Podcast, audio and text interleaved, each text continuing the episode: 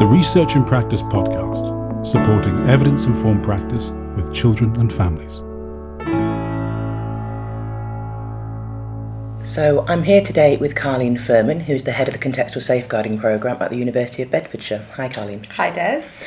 And Carlene and her colleagues have written our most recent briefing, which is for strategic managers and explains uh, the different ways in which exploitation uh, and safeguarding, particularly in the context of complex contextual and holistic approaches, can play out. So, thank you very much for that. It's a lovely bit of work. So, briefly, do you want to just explain to listeners what we mean by complex contextual and holistic approaches when we're talking about safeguarding and exploitation?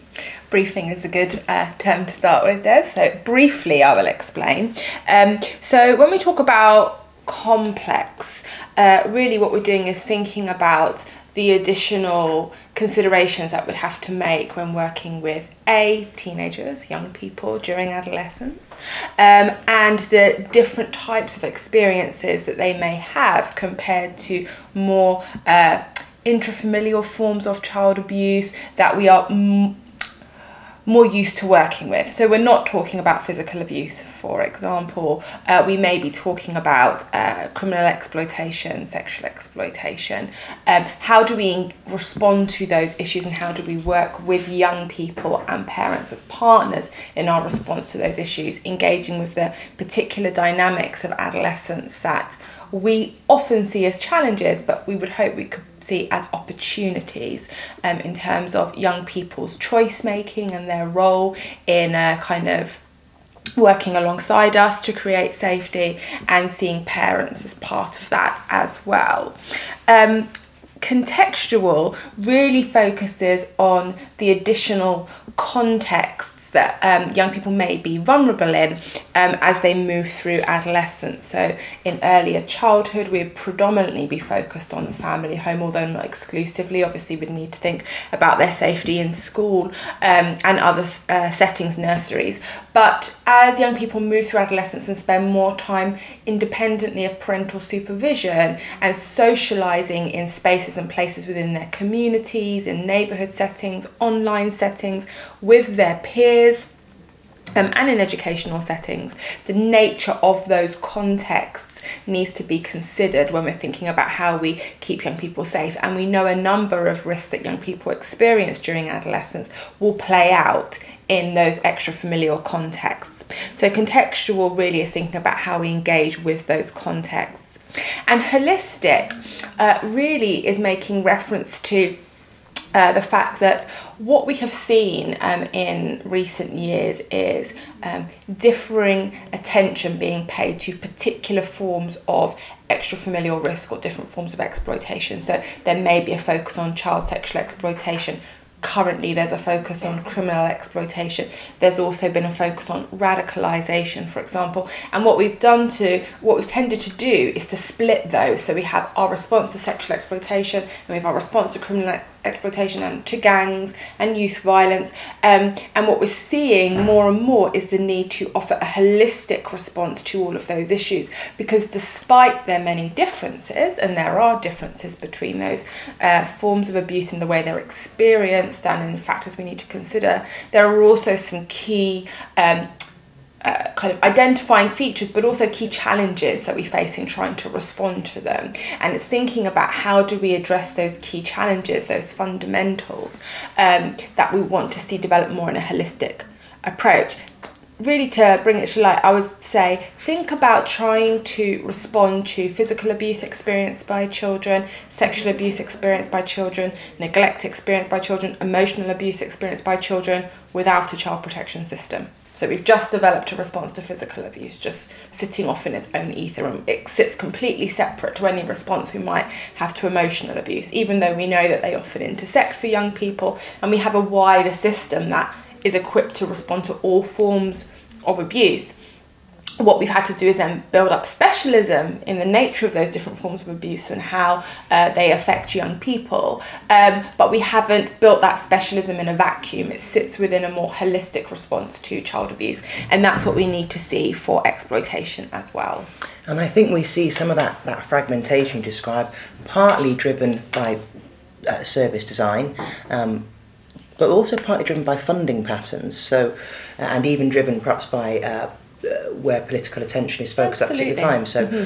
uh, you know, I know that in many local areas they have a CSE team, which is separate from their gangs team, Mm-hmm. And then they have another specialist county lines team, Yeah. and then somewhere, you know, in a very different part of the building, uh, there's some specialists working around neglect. Mm-hmm. Yet we know, of course, that for many adolescents, not only adolescents, Mm-hmm. I know this can affect younger children.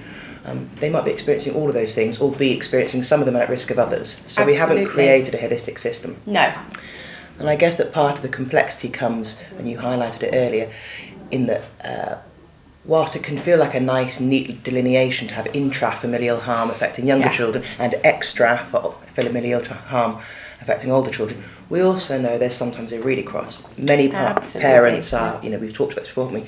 Many parents are absolutely protective uh, of their older children and are uh, doing their best to keep them safe and need to be treated as partners in that safeguarding uh, approach and that agenda. And we also know that sometimes intrafamilial factors can exacerbate risk and vulnerability for older children. So that, that I guess is where the real complexity comes. And um, I know that when we've worked in local areas, one of the key things is getting practitioners to hold on to the fact that it's both and not either or. So trying to do away with some of the false neatness that we find. Absolutely. Absolutely. Some of the challenge here is that our existing frameworks, if you like, our traditional child protection system, um, wasn't designed with these complex contemporary adolescent risks in mind. And uh, I'm sometimes uh, quite uh, struck by the sense that the purpose has outgrown the design. Um, and that, of course, creates quite a lot of discomfort in the sector. Um, is that something that would resonate with you in your work? Yes, absolutely. I think where we have really struggled is that um, we recognise, and rightly so, that issues such as criminal exploitation or sexual exploitation are abuse. Um, and they are experienced as forms of abuse, and uh, children have a right to be protected from them, um, and the state should intervene. And but what we've kind of ended up in the situation is we've just said that there are forms of child abuse, and then assumed that therefore the child abuse structures and systems that we have in place will respond to them as forms of child abuse, without recognising that actually the system was only really ever intended to respond to specific forms of child abuse. Um, and that's really, really where we've come short. And it's not just in practice, it runs through our policy frameworks. And when we really look at our guidelines, when we really look at our policies that we draw upon to develop our systems, there is constant reference to the need to assess and intervene with families, with the child and family, uh, what is going on in that family, how can we build up uh, the capacity of that family to be more protective for that child. There is hardly any reference at all uh, to peers, for example, uh, as a significant relationship that we should be working with. Which is extraordinary, really, when you think that most conservative estimates um, would suggest that a third of all child sexual abuse is actually instigated by other children, and yet we don't actually have a statutory definition for harmful sexual behaviour. So we can kind of see that our gaze has been um, focused in certain areas, notwithstanding the evidence of whether that form of harm is particularly prevalent. Yes, absolutely. And so what we've seen then is a kind of shoehorning sometimes of um, our responses to these more complex issues into a system that wasn't designed for them. So we see parents on child protection plans for neglect. And when you drill down, um, yes, there may be more that the parents could do, maybe in some of these cases, obviously. Um, but if we removed the fact that there's an organised crime group exploiting that child, would the behaviour of those parents warrant a child protection plan? Probably not in a number of these cases. We need to think about the interplay between what the parents are doing and what the risk is. What we can sometimes see is that there's a risk of significant harm outside of the family and you've got a family in need of support or in need of some early help but because of the risk of significant harm we actually respond to the family um, as being a cause of significant harm. And that becomes a real problem for us. A isolates the parents but b it actually doesn't necessarily reduce the risk. Because you can uh, do work with parents, and we do do work with parents where that work is needed. Um, but simply equipping parents to instill more boundaries will not remove a drug debt that's hanging over the head of a young person or remove the threat that they've received that their house will be set on fire if they don't attend this party house where they're going to be sexually assaulted. So we really need to think about whether the plan we have in place for that family and child is actually going to reduce the risk of significant harm. Um, and just focusing, focusing on parents in most of these cases will not reduce the risk of significant harm. It may increase the protective nature of the family, but that in and of itself won't necessarily safeguard young people from Absolutely. exploitation. And I've heard, I've got lots of sympathy with those who argue that when we talk about um, parental capacity to change and family safety, we really mean mothers. Absolutely. And Brid Featherstone and others have uh, written at length about this that there is a punitive um, nature, particularly around issues of neglect, but other forms mm-hmm. of child maltreatment, where really we are uh, we're seeking to change mum's behaviour, mum's mm. quote unquote choices. Um, and in fact, our understanding of parental capacity to change is often uh, sort of understood through a lens of intrinsic mm-hmm. capabilities. If mum, often mum, not exclusive, if mum would just leave this person who presents as violent, if mum would uh, address her mental health difficulties, if mum could overcome her substance misuse. But actually, in the context of you know many of these kind of complex contemporary harms facing adolescents in particular, uh, the parent's capacity uh, is undermined by extrinsic factors, Absolutely. by organised criminal mm-hmm. gangs, mm-hmm. by those who are extremely mm-hmm. adept at targeting children and exploiting them. Yes, absolutely. And even when we think about children who are being um, exploited um, by peers, you know, when I've reviewed cases of for example, there was one young woman I reviewed a case of who uh, was being sexually exploited by a group of 14, 15 year olds when she was 13. Um, and that was happening at school and in the community setting. Now, there were challenges at home, and she had already been known to social care for those challenges, and support was going into place. There was very little that her mother and grandmother could do to prevent her from being sexually exploited at school. I mean, they apart from stop sending her there, I mean, that was literally mm. all that could happen. Um, we really needed to think about what the role could be of the school leadership in that case, and pastoral care in the school, uh, work with the young people who were actually exploited exploiting her and that work not just being framed as well the police are proceeding or not but what do we do regardless of a criminal investigation to uh, create healthier and safer relationships between young people in that school setting that really needed to be the focus but because of the system that we operate in the school was not the focus uh, the peer group was not the focus it was her mother and grandmother um, and what they could do to keep her safer when she was at school. So we have a system that um, wasn't designed for the needs and risks that people face, and then practitioners often working within that system who I think we're fair to say often become quite demoralised, mm-hmm. feel very frustrated because they can recognise that, mm-hmm. uh, if you like, the tools they've got aren't always fit for the job in hand. Mm-hmm. Um, and a real complexity. I think that it's a personal view. I sometimes wonder whether we just like simplicity. We like the idea that there are goodies and baddies, and victims and villains, and children and adults, and um, and that there's a really hard and fast line between those. When of course we know this stuff is riddled with complexity. Children having dual identities as both victim and perpetrator of harm.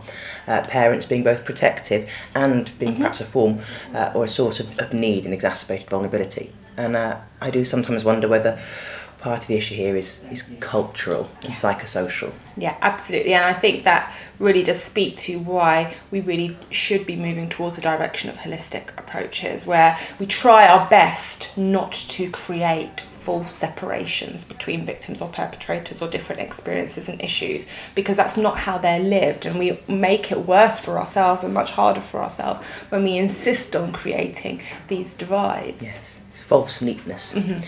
Um, so this briefing then that you and your team have authored for research and practice uh, is really timely. It really sets out some of these key issues um, and I know that when we talked about uh, planning it um, we were really keen that it would sort of help senior managers think about the need for strategic redesign. Do you want to um, offer reflections. What, what was it like writing the briefing? How did you find it? How do you feel that you fulfilled uh, what you set out to do? Uh, it was a really enjoyable briefing to work on with the team because while when we've been doing training and presentations, we've had to uh, increasingly speak to the intersection between different forms of exploitation and what this means for practice responses. Sitting down and thinking how do you communicate that on paper rather than in person was um, a good challenge to have, and really also forcing us to think about where these forms of exploitation may intersect, both in how they're experienced and how they're responded to, and what that could mean for how we strategically enhance or advance our, our kind of setup of our services and the way we support practice. Um, so, what we've hoped to have done with the briefing is really enable. Um, local areas to think about how they can progress their work, drawing upon some examples of practice from around the country, but also thinking um, about things like do we have a system that is equipped to respond to grooming in all its forms, rather than do we have a system that's equipped to respond to criminal exploitation versus CSE versus radicalisation and so on and so forth. Because actually, whether or not we can engage with the impacts of grooming and a young person's insistence that this is their choice is more important than the specific context in which that um, choice is being framed or made. And we see this tension now playing out with criminal exploitation because we thought we'd sorted that argument. We thought, yeah, absolutely, you can't kind of engage in any victim blaming behaviour. A young person cannot choose to be abused. We shouldn't be doing this. And we're not going to do it anymore for sexual exploitation. And obviously, we still have some errors in practice, but we also see improvement. Yet when we look at criminal exploitation, we see the same language being used. They're making lifestyle choices, they're refusing to engage with us. Hang on a minute, I thought we'd already bottomed that out. This is what happens when you say we can respond to an issue rather than the challenge that issue presents. Absolutely, it's about not seeing the child behind the presenting mm-hmm. behavior mm-hmm. I think um, uh, that point about not transferring our learning from sexual exploitation is really well made. We, we are seeing very many examples where children who are affected by criminal exploitation are being talked about as if we have learnt nothing mm-hmm. in the past decade. Mm-hmm, mm-hmm. He puts himself at yeah, risk. Absolutely. Um, and I think that even within uh, sexual exploitation, uh, I wonder sometimes whether we've seen a shifting of language, but now we're just codifying, and the same mm-hmm. intent is there. So whilst uh, you know many professionals, if not all, have stopped using words like promiscuous about victims of sexual exploitation, I wonder how different the meaning is behind sanitized language like risky behaviors mm-hmm, or mm-hmm. risk taking mm-hmm. adolescents. Mm-hmm. There's still an inference that we can locate blame and choice and rationality in the person being harmed. So I, I'm a bit cautious of. Mm-hmm. Um, you know, you can sometimes feel that you're reading a document and you can almost see the Tipp-Ex, yes. uh, and all the all the meaning and the sense making is still there. Yeah. We've just changed a couple of yeah. words, and that dispirits me sometimes. Absolutely. I think any kind of terminology that individualizes these very social problems is going to get us in a sticky situation over time um, because it doesn't shift the cultural framing of those issues. It just makes it a bit more comfortable for people. Um, and really, this work isn't comfortable. It's it's we should feel that discomfort because it's a highly challenging field to work in. It's not easy, and the harm that is done to children um, is severe. So we should feel discomfort. We should be challenging ourselves. If it feels like we're not having to critically think about how we're engaging with a situation and we're just kind of responding using the words that we know we should, then we're probably not kind of utilizing our skill set to actually provide a young person with the response they need. I totally agree, and I think reflecting on your point there about how um, if we focus on the issue and not the commonalities, uh, one example that always springs to mind is that adolescents' attachment needs and their, their need for belonging. Um, whilst there's certainly not a neat causal pathway into these different forms of exploitation, one of the common factors that comes up quite often is uh, the young person's attachment needs, their, mm-hmm. their desire to belong, their need for intimacy, their absolutely reasonable human need for intimacy, and that some forms or manifestations of both criminal and sexual exploitation, mm-hmm. and arguably some forms of radicalisation, mm-hmm. although the research is not No, it's not there. You know, not there yet. So we should be cautious.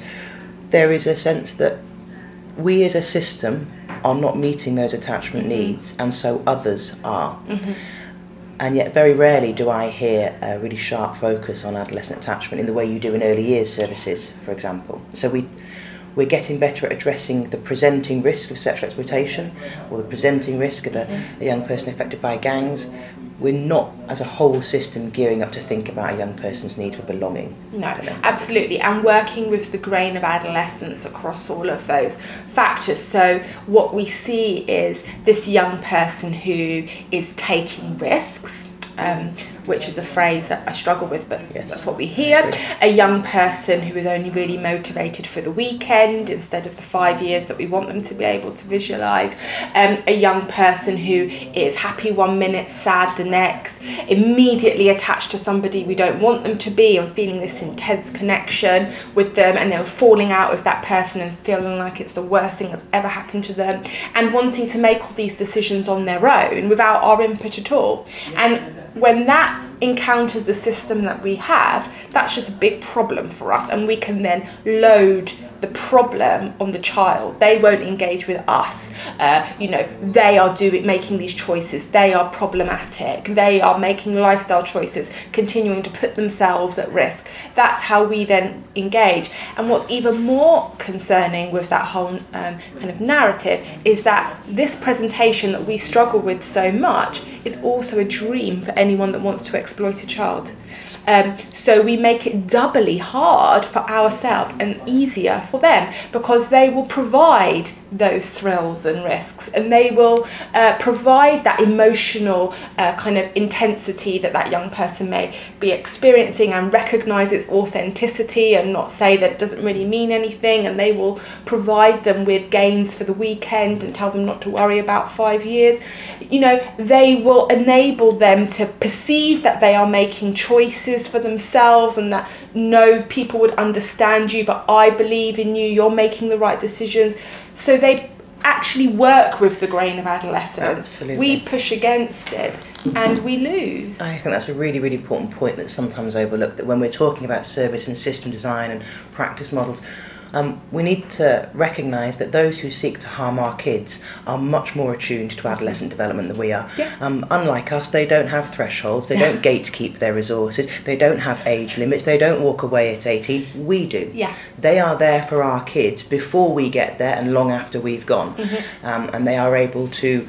Uh, I would suggest they're able to identify vulnerability and target it much more effectively than any system we have Mm-hmm. Absolutely. professionally. Now, I'd also say, obviously, they're based in the context that we struggle to reach. So we're busy focusing solely, really, on parenting, um, and they kind of work with that distancing of parenting and actually locate themselves in online spaces, on high streets, in shopping centres, uh, infiltrate our education systems through young people that we are already isolating and marginalising through exclusions, um, and can be present for young people in those spaces. And actually, we feed that sense of isolation. Isolation is an important word here. Some of the um, system and service responses to adolescent risk and harm, um, we might, if we were tough on ourselves, recognise that they are further isolating. So I often think of Karen Treisman's words when she talks about how relational harm requires relational repair.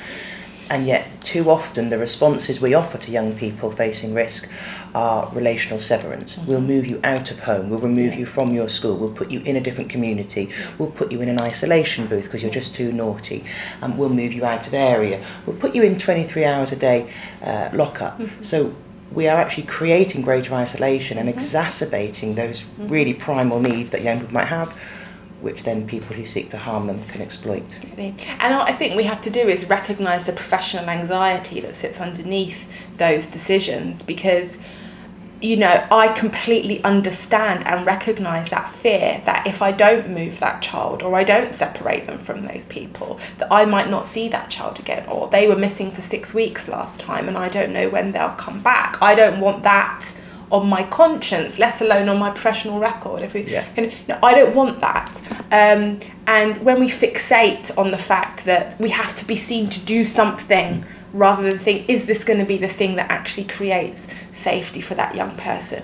We see that um, real focus on the f- physical safety of that young person and to draw upon the work of Lucy Shuker and others, a real lack of attention to the relational safety that that child may have access to where they are um, and the psychological safety that we need to try to preserve for that young person. I would say there's actually a fourth lens um, to consider, which is around their developmental mm-hmm. safety. I mean, too yeah. often, and this comes up a lot uh, in local areas where they describe children's services for very understandable reasons, feeling they've run out of options and identifying that, uh, you know, usually quite a high cost um, and often out of area. Uh, provision for a young person, a very secure provision in, in many mm-hmm. cases, and that provision not meeting their relational and psychological needs and not meet their developmental needs primarily because, of course, when that young person turns 18, adult services, again, understandably, take one look at that care package and say, we can't and won't fund this. This young person is not believed to lack capacity now mm-hmm. they're over 18. Mm-hmm. There is no justification for us uh, keeping them in this place, this provision, often far mm-hmm. from home.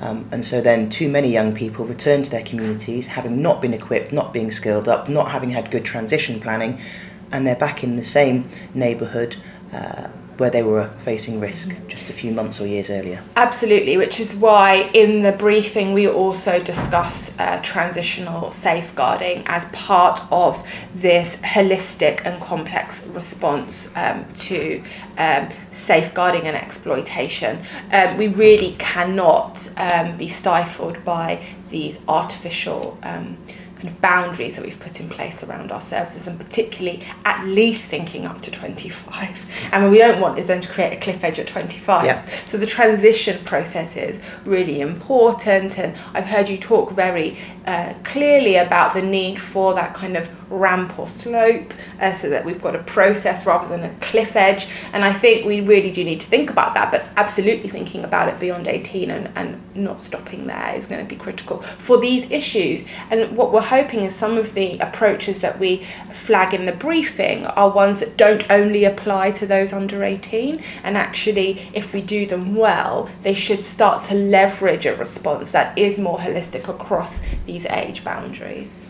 Talk us through the flow of the briefing then for any listeners who haven't yet read it. Sure. So, uh, the way we've tried to structure the briefing is to first kind of introduce the nature of exploitation, talk about the definitions and the particularly the intersections uh, between different forms of exploitation and what they share in common, albeit acknowledging their differences.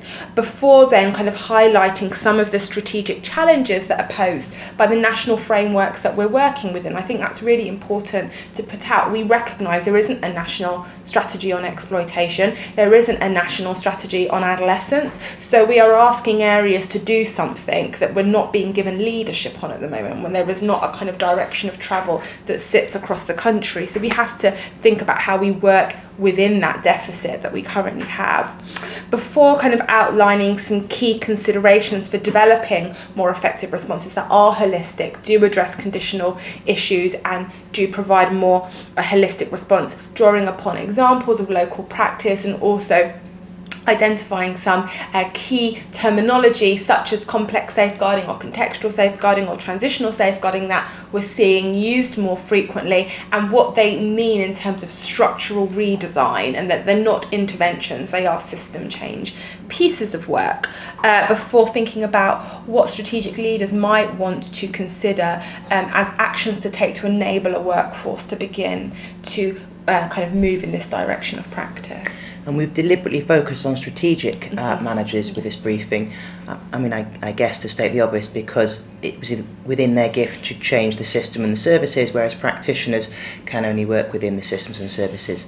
Yes, absolutely. It's really interesting because we often get asked to do training on these issues, and we're then faced with frontline practitioners. We do a day's training with them, and they feel very enthusiastic and optimistic about uh, what we're presenting, but also uh, an- anxious about whether or not they're actually going to be equipped to do any of the things that they're now wanting to do, uh, wanting to know is this a position of management? Is there going to be a move in this direction? So it's really important, I think, for strategic leaders to engage in this conversation and think um, are the systems, structures, commissioning decisions, training offers we've got in place going to enable the workforce to move in this direction?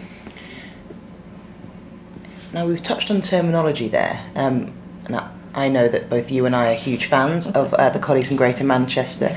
Uh, so, the term complex safeguarding, although it can mean many different things to many people, um, uh, it, it was coined in Greater Manchester uh, I guess because colleagues there were really keen to recognise and work with some of the commonalities. And now they define complex safeguarding as being uh, criminal behaviour or behaviours associated with criminality where there is exploitation um, and where children's safety is compromised. Mm-hmm, mm-hmm. And they've gone for a, a, structural solution to that. They've actually revamped how their services yes. work. So they have got kind of complex safeguarding hubs that specifically work with these issues, bring um, professionals together, co-located around these intersecting issues rather than issue specific hubs. They also um, are drawing upon learning from their innovation work around working with young people um, as partners in developing alternative type safeguarding plans um, and achieving change together plans where they're thinking about how can they work alongside the young person and the parent to reduce risks of exploitation. So it is thinking about um, how these risks intersect, building an expertise and a hub around those intersecting risks, but also enabling the workforce to actually engage with the nature of adolescence as they respond to those issues.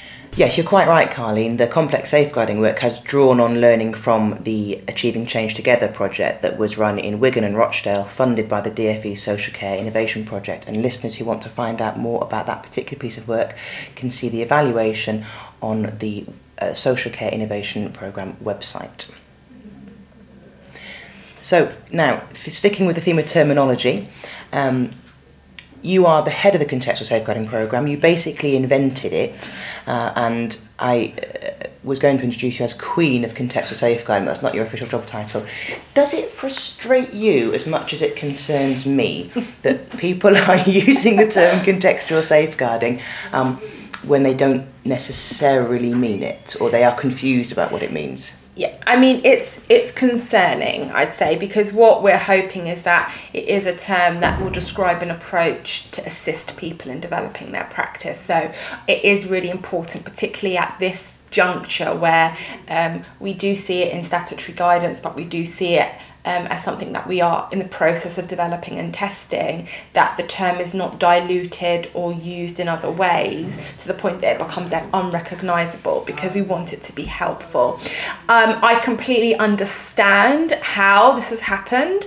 Um, obviously, in working together, um, the term contextual safeguarding features above a paragraph on extra familial risk. So some in some some occasions it's being used as shorthand for all risks that we would associate as being outside of the family. So I guess the first thing to say is contextual safeguarding is not a risk and it's not a shorthand for different types of risks. It is an approach to practice. So we wouldn't encourage the use of the term to describe issues. So that's important. Contextual yes. safeguarding is a verb and not a noun. Indeed, that's the first thing. The second thing is that it is a particular approach to responding to extrafamilial risk and to responding to the context in which that risk occurs.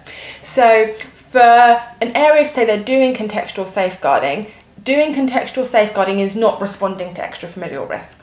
A lot of areas respond to extrafamilial risk in different ways some areas are developing a contextual safeguarding response to extrafamilial risk. And to think about whether or not you're doing that, we have helpfully now published a full implementation toolkit.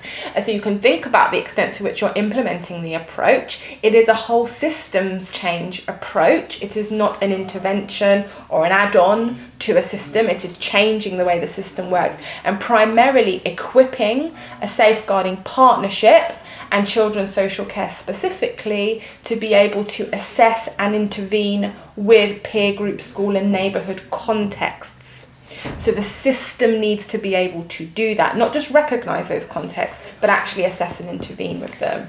And importantly, not only is contextual safeguarding uh, a set of quite defined yes. practices and tools and methods, it's being tested Absolutely. through formal research, which you're leading. Absolutely. So we've been testing it in Hackney. Well, I would say developing and testing it in Hackney for two years because in 2015 it was really just a concept. So we needed to work with an area to actually bring it to life, and that's been a helpful process. We'll now be working with five other local authorities to consider what would that approach look like in their areas with differing uh, kind of operational structures, different budgets, different ge- geographies and demographics. It is very much an approach, not a model. So we anticipate it looking very different, achieving different things, and um, our, our principle is really to publish as we go. So we are just, as soon as we create something, putting it out there and saying, this is what we're trying at the moment. We're not quite sure. And as we learn, um, if we start to find that there are particular elements of the toolkit that required significant change, uh, we will amend as we go and so on and so forth. So we're being as transparent as we can, but it is absolutely a work in progress. It's not a silver bullet and never will be to anything. And we are keen for areas to get in touch with us if they want to develop the approach, and we can provide some guidance as to how how to go about that. And it can be a drip feed process. But for any area that has contacted us so far to ask for assistance, and we are running a long list of areas at the moment, we're saying we're giving it at least three years to be anywhere near doing it. It's not something you can do on a six month task and finish plan. And it's certainly not something you can say you're doing just because you've had a keynote speech at a conference. Is no, it? no. So that's a really, really important point about terminology. And I know that in the briefing you try and explain to people how contextual safeguarding, complex safeguarding, um, and the emerging notion of transitional safeguarding, which similarly is not a model, nor is it a set of practices. It's really just giving voice to a problem that mm-hmm. everyone has known about, which is that harm nor its effects stop at 18. In the briefing, you try to highlight the role of families and young people themselves and communities mm-hmm. as part of the solution. Do you want mm-hmm. to say a couple of words on that? Yes, I think it's really important, as we've already been discussing. First of all, we think about young people. This is a time in your life where you have an increasing desire for autonomy and decision making. So, thinking about how we work with that, not battle against it, not try and control young people's choices, but actually uh, think about how that's an opportunity uh, to sustain impacts beyond the time that we might have with a young person is really important. And so, we've drawn upon some examples of organisations that are working alongside young people, supporting them to have voice in multi agency meetings, but also in the design of their plans and in kind of the decision making around their care. So that's been really important.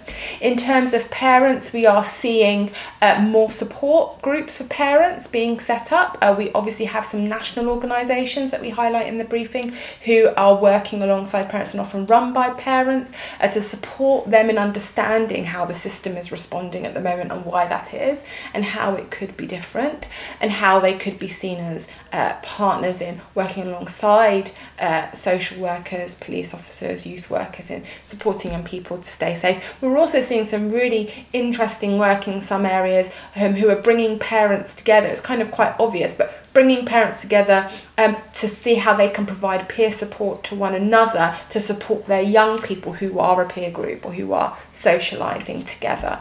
Um, because parenting during adolescence is hard. And what some parents are saying is we just need some recognition of that and some space to voice that and work together. So it's parents as partners with one another as well as with partners with, with professionals. And then thinking about obviously the role of community in all of this, particularly given the public nature of some of these risks, we have to think about the roles that could be played by security staff, bus drivers. Um, we've seen um, interesting work in Australia, uh, working with rubbish collectors in local parks. Uh, so, a range of different people potentially playing a role in being active community guardians or really engaging in creating safe space for young people. And that seems so important because we know that for um, young people and for you know some children before they reach adolescence, their routes to harm and their routes to protection might be um, outside of their family context. So thinking about how communities can be mobilised uh, as a source of protection, as well as recognising that's where harm and risk sits, seems you know blindingly obvious when you say it. Um, Yeah. I'm often struck. It might even be one of your examples. Perhaps that I'm uh, misquoting here that.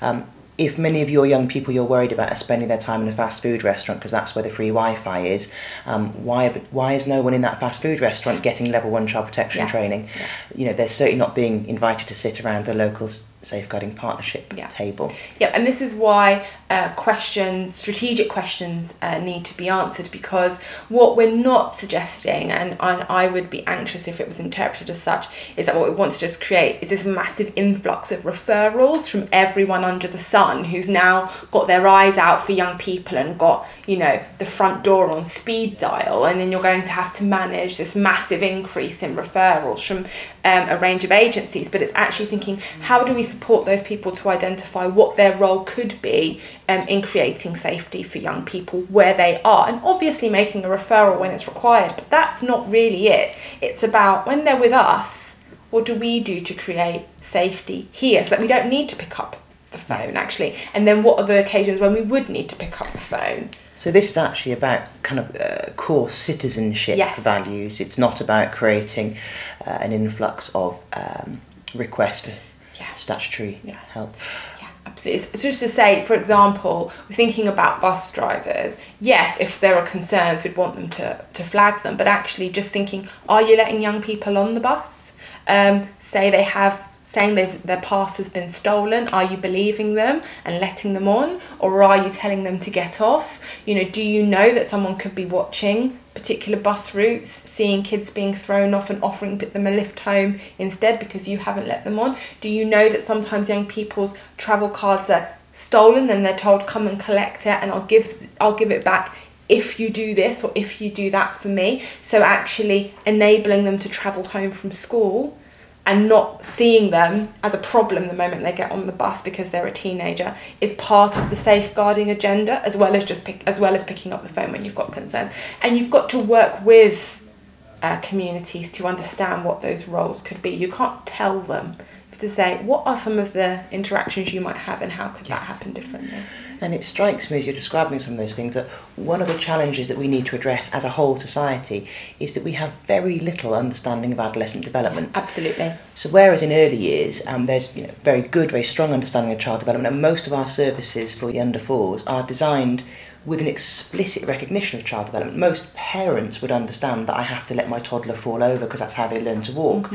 And yet in adolescence, many parents and carers and professionals really struggle with the, the, the analogy of how do I let my teenager fall over because it's going to, how they're to learn to walk. So uh, age and stage appropriate risk um, is quite difficult to contend with. Uh, most people sat in a cafe would understand why a one year old is crying. Many people sat on a bus don't understand why a 15 year old is swearing. Yeah. Um, so there's a kind of society wide misconception about adolescent development, and I wonder if you see that play out. Absolutely, um, and uh, recently, in when we've uh, kind of been piloting location assessments, one of the things that's happened in one assessment where a young person uh, was at risk, their home had been shot at, there had been stabbings in the estate they lived on, was a survey of residents about their concerns, and through that survey of residents and representation from residents at a conference to discuss the findings of that assessment, what we saw was a shift in language from those residents who started to recognise the vulnerability of the young people who were experiencing that harm, whereas prior to that, they had only seen them as young people who were bringing trouble to the estate and they wanted them out. They had no interest in them being there. They started to think about how could they keep them there, how could they keep the family there, how could they keep that young person on the estate by helping them to understand what was going on there. So that's a really important point for us to kind of end on. That what we're talking about and what you set out um, well in this briefing is that for change um, to happen in this field, we need policy change, we need local practice and strategy change, we may indeed need legislative change. Although, as we record this, we're in the midst of the final weeks of Brexit, so who knows if we'll ever have any legislation changed ever again. Um, but also, really importantly, professional and public societal uh, culture change, attitudinal change. This is hearts and minds as much as it's policies and structures. Absolutely. Thank you ever so much. It's been really great to talk to you, as it always is. Um, I would really encourage listeners to look at the Contextual Safeguarding Network. I believe I'm still right in saying they can make an account for free and download the resources yeah. and use them. But as we've been warned, please think responsibly, folks, when you engage with contextual safeguarding materials. It's been a pleasure, Carlene. Thanks very much. Thank you. You've been listening to the Research in Practice podcast. We hope you enjoyed it. Why not share with your colleagues and share your thoughts on Twitter? Tweet us at ResearchIP Thanks for listening.